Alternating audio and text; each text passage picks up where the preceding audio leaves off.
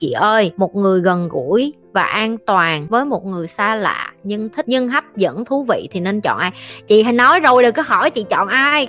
Em phải đi thay đổi bên trong của em. Em là cái vấn đề. Em là cái vấn đề chứ không phải là người ngoài kia. Bây giờ có mười mấy thằng tốt á mà em không có hiểu được là tuổi thơ của em nó trauma như thế nào. Thì bây giờ thằng đó nó có như thế nào nhà giàu đại gia, con ông này, cháu nọ, xuất sắc, hoàn hảo. Em cũng không yêu được. Tại vì em không có kiến thức để em chọn lựa cái người thích hợp. Em không có hiểu được em. Em phải hiểu em em không hiểu em cho nên em mới hỏi những cái câu. Chị, nếu là chị thì nên chọn ai? Em chọn như vậy, em vật chất rồi. Em phải chọn cái người mà em hiểu được là à em hiểu chính em. Em muốn tìm một người họ hiểu chính họ. Và khi hai người hiểu hiểu được mình là ai, mình ở với nhau, mọi vấn đề nó sẽ rất nhẹ nhàng. Mỗi lần có chuyện xảy ra, giải quyết rất nhẹ nhàng. Mâu thuẫn đến giải quyết rất nhẹ nhàng, xung đột đến giải quyết rất nhẹ nhàng. Em cần tìm một cái người em có thể xử lý những cái chuyện đó chung với nhau. Mấy đứa hay nghĩ vậy nè, yêu nhau, kết hôn, sống chung với nhau là cái kết thúc. Có nghĩa là đó là cái đích đến vậy đó. Có nghĩa là à gặp rồi quất cưới, đẻ con rồi, sao không có? Đó chỉ mới là cái bắt đầu thôi. Em ở với nhau, bây giờ làm sao em thuận hòa, em vui vẻ, em hạnh phúc, sóng gió đến em giải quyết được chung với nhau. Chuyện con cái làm sao em hả, hợp lý, hợp tình với nhau để dạy con, rồi chung tư duy, rồi tiền bạc sao, rồi về già để dành lương hưu sao, rồi ngoài cái chuyện là phải hiểu nhau về chuyện chăn gối, nói chuyện với nhau. Cách sở thích gì hai vợ chồng đó là có nghĩa là không có, hai đứa có thể không có nói chuyện với nhau nhưng cùng làm chung, chẳng hạn như leo núi, đi xe đạp chung, chơi thể thao chung tập gym chung. Em phải có một cái điểm gì đó để mà gắn kết với nhau lâu dài. Đó là những thứ em phải quan tâm. Chứ em không phải quan tâm đến cái chuyện là nó nói ít thì nó nói nhiều. Bây giờ nó nói nhiều, ít bữa nó nói ít rồi sao em bỏ nó hả? Ok, bớt là đơ bớt, kiểu như là, quan tâm đến những cái tầng mỏng đi. Mọi người nên quan tâm vô cái tầng giàu tầng sâu ấy.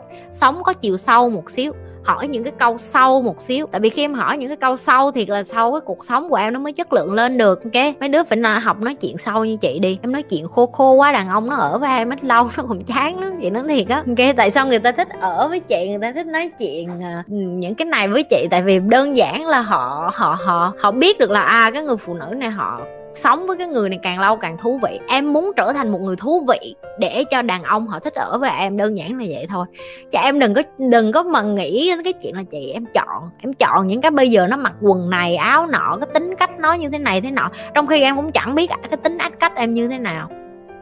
Em muốn hỏi về vấn đề an toàn tình dục. Ba mẹ em thường lãng tránh vấn đề này và hầu như là không dạy em. Trên mạng thì bảo quan hệ tình dục phải đeo bao, em cũng biết là vậy nhưng mà yêu nhau lâu quá rồi thì con trai có chịu đeo bao mãi không ạ? À? Và đeo có tránh thai 100% bệnh không ạ? À? Và cách chăm sóc cho cô bé như thế nào để tránh phim ạ à? Em rất muốn xin lời khuyên của chị ạ. À. Em cảm ơn chị. Trả lời từng vé nha Thùy Linh. Cái đầu tiên, tại sao ba mẹ em lãng tránh về vấn đề tình dục? Đơn giản họ không có kiến thức cho nên họ không biết dạy à. vậy thôi. Rồi rồi. Cái thứ hai, trên mạng nó quan hệ là phải đeo bào. Em cũng biết vậy, nhưng mà yêu lâu thì con trai có nên tiếp tục đeo bào hay không? Cái này thì chị cũng phải nói tiếp. Đó là tùy vào cái sự tin tưởng và cái sự chịu trách nhiệm cá nhân giữa cả hai. Chị đồng ý đó là nếu như em quan lâu em im lâu em xác định em chỉ quan hệ tình dục với một người. Không nhất thiết phải dùng bào nhưng trước khi em đưa ra cái quyết định đó chị yêu cầu hai đứa phải cùng nhau đi đến gặp bác sĩ để mà kiểm tra sức khỏe ở cái bộ phận sinh dục của mình. Để mà bác sĩ nói là à bạn sạch bạn sạch sẽ bạn không có bị bệnh gì về bệnh lậu hay bệnh uh, màu gà hay vân vân vân vân gì đó về bệnh tình dục ok? Hai đứa cùng phải sạch sẽ và hai đứa phải đủ chuẩn chạc người lớn với nhau để làm điều này ok? Dắt nhau đi và sau đó kiểm tra sức khỏe của mình nếu ổn, ok, bây giờ có thể quan hệ. Và thêm một cái nữa đó là một trong hai đứa phải hiểu rõ được cái sự chung thủy, quan hệ với một người duy nhất, tức là không có quan hệ với nhiều người. Rồi cái cái tiếp xài bao có một trăm phần trăm tránh thai được hay không? Câu trả lời của chị cũng là tùy. Em có biết xài bao hay không nữa?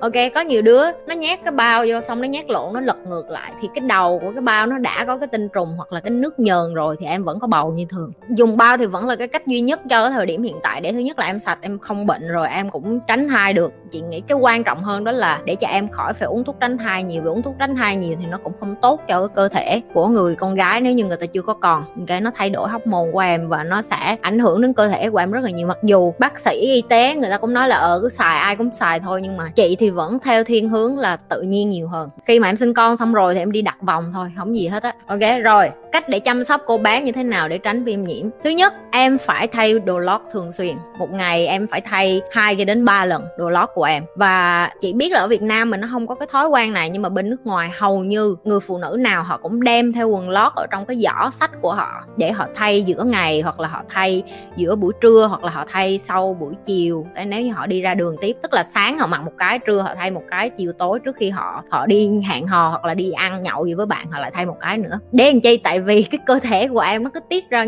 chất nhờn hoặc là thải độc ra thì liên tục và giống như mồ hôi trên tay của em thôi. Và nếu như em ứ động cái đó nhiều quá cả ngày thì tất nhiên nó sẽ có cái mùi khó chịu rồi, thì nó sẽ sinh ra là viêm nhiễm này nọ. Cái thứ hai là thường là Việt Nam mình hay đi xe máy hay là ngồi xe hơi này nọ mà mà em không biết được là người ta có vệ sinh không, nhất là khi em mặc váy, mặc đầm thì em nên cẩn thận với cái đó, tức là kéo váy làm sao để mà nó có hả, có cái sự bảo vệ cho cái cái chỗ, cái cô bé của em. Cái thứ ba, bớt rửa nhiều cái chất nước rửa ok, cái nước tốt nhất để em rửa cái chỗ đó và không có nhất thiết phải mua mấy cái thứ mắc tiền, đó là nước ấm. Nước phải ấm hơn cái nhiệt độ bình thường chút, đừng có tới độ là nó nướng em luôn hay là luộc em luôn, nhưng mà nó, nước ấm thì đã đủ rồi. Và khi em rửa, em phải rửa từ phía trước ra phía sau, đừng có rửa ngược lại. Nếu như em rửa ngược lại thì em sẽ dễ bị bệnh hơn. Cái cái tiếp sau mỗi lần quan hệ xong, không nên rửa nước liền. Em phải đợi khoảng 15 30 phút. Cái sai lầm của nhiều bạn là quan hệ tình dục xong, ngay lập tức đi rửa liền. Cái đó mới dễ mắc bệnh, tại vì em phải để cho cái vi khuẩn nó settle ở cái chỗ đó một xíu. Trước khi em quyết định rửa nó đi. Ok rồi cái kế tiếp vẫn là cái quan trọng đó là đi khám bác sĩ định kỳ. Tại vì phụ nữ rất dễ bị những cái bệnh ví dụ như là bệnh uh, cổ tử cung uh, tại vì cái chỗ đó của mình nó dễ bị bệnh hơn của đàn ông. Cho nên tốt nhất vẫn nên đi khám bác sĩ 6 tháng một lần để mà kiểm tra và mấy đứa đều lớn hết rồi ở Việt Nam chị nói thiệt. Em phải bắt đầu ý thức được cái chuyện bảo vệ cơ thể của mình và không cần đàn ông. Cái sai lầm của mấy bạn nữ là vậy nè. Em dựa dẫm vô đàn ông và nghĩ họ sẽ có trách nhiệm để mà chăm sóc cho em nè. Bảo vệ em bằng cách là không có làm cho em dính bầu nè. Rồi họ phải tự ý thức được cái chuyện là đừng có quan hệ bừa bãi để làm cho em không có dính bệnh nè. Khi em để cái trách nhiệm của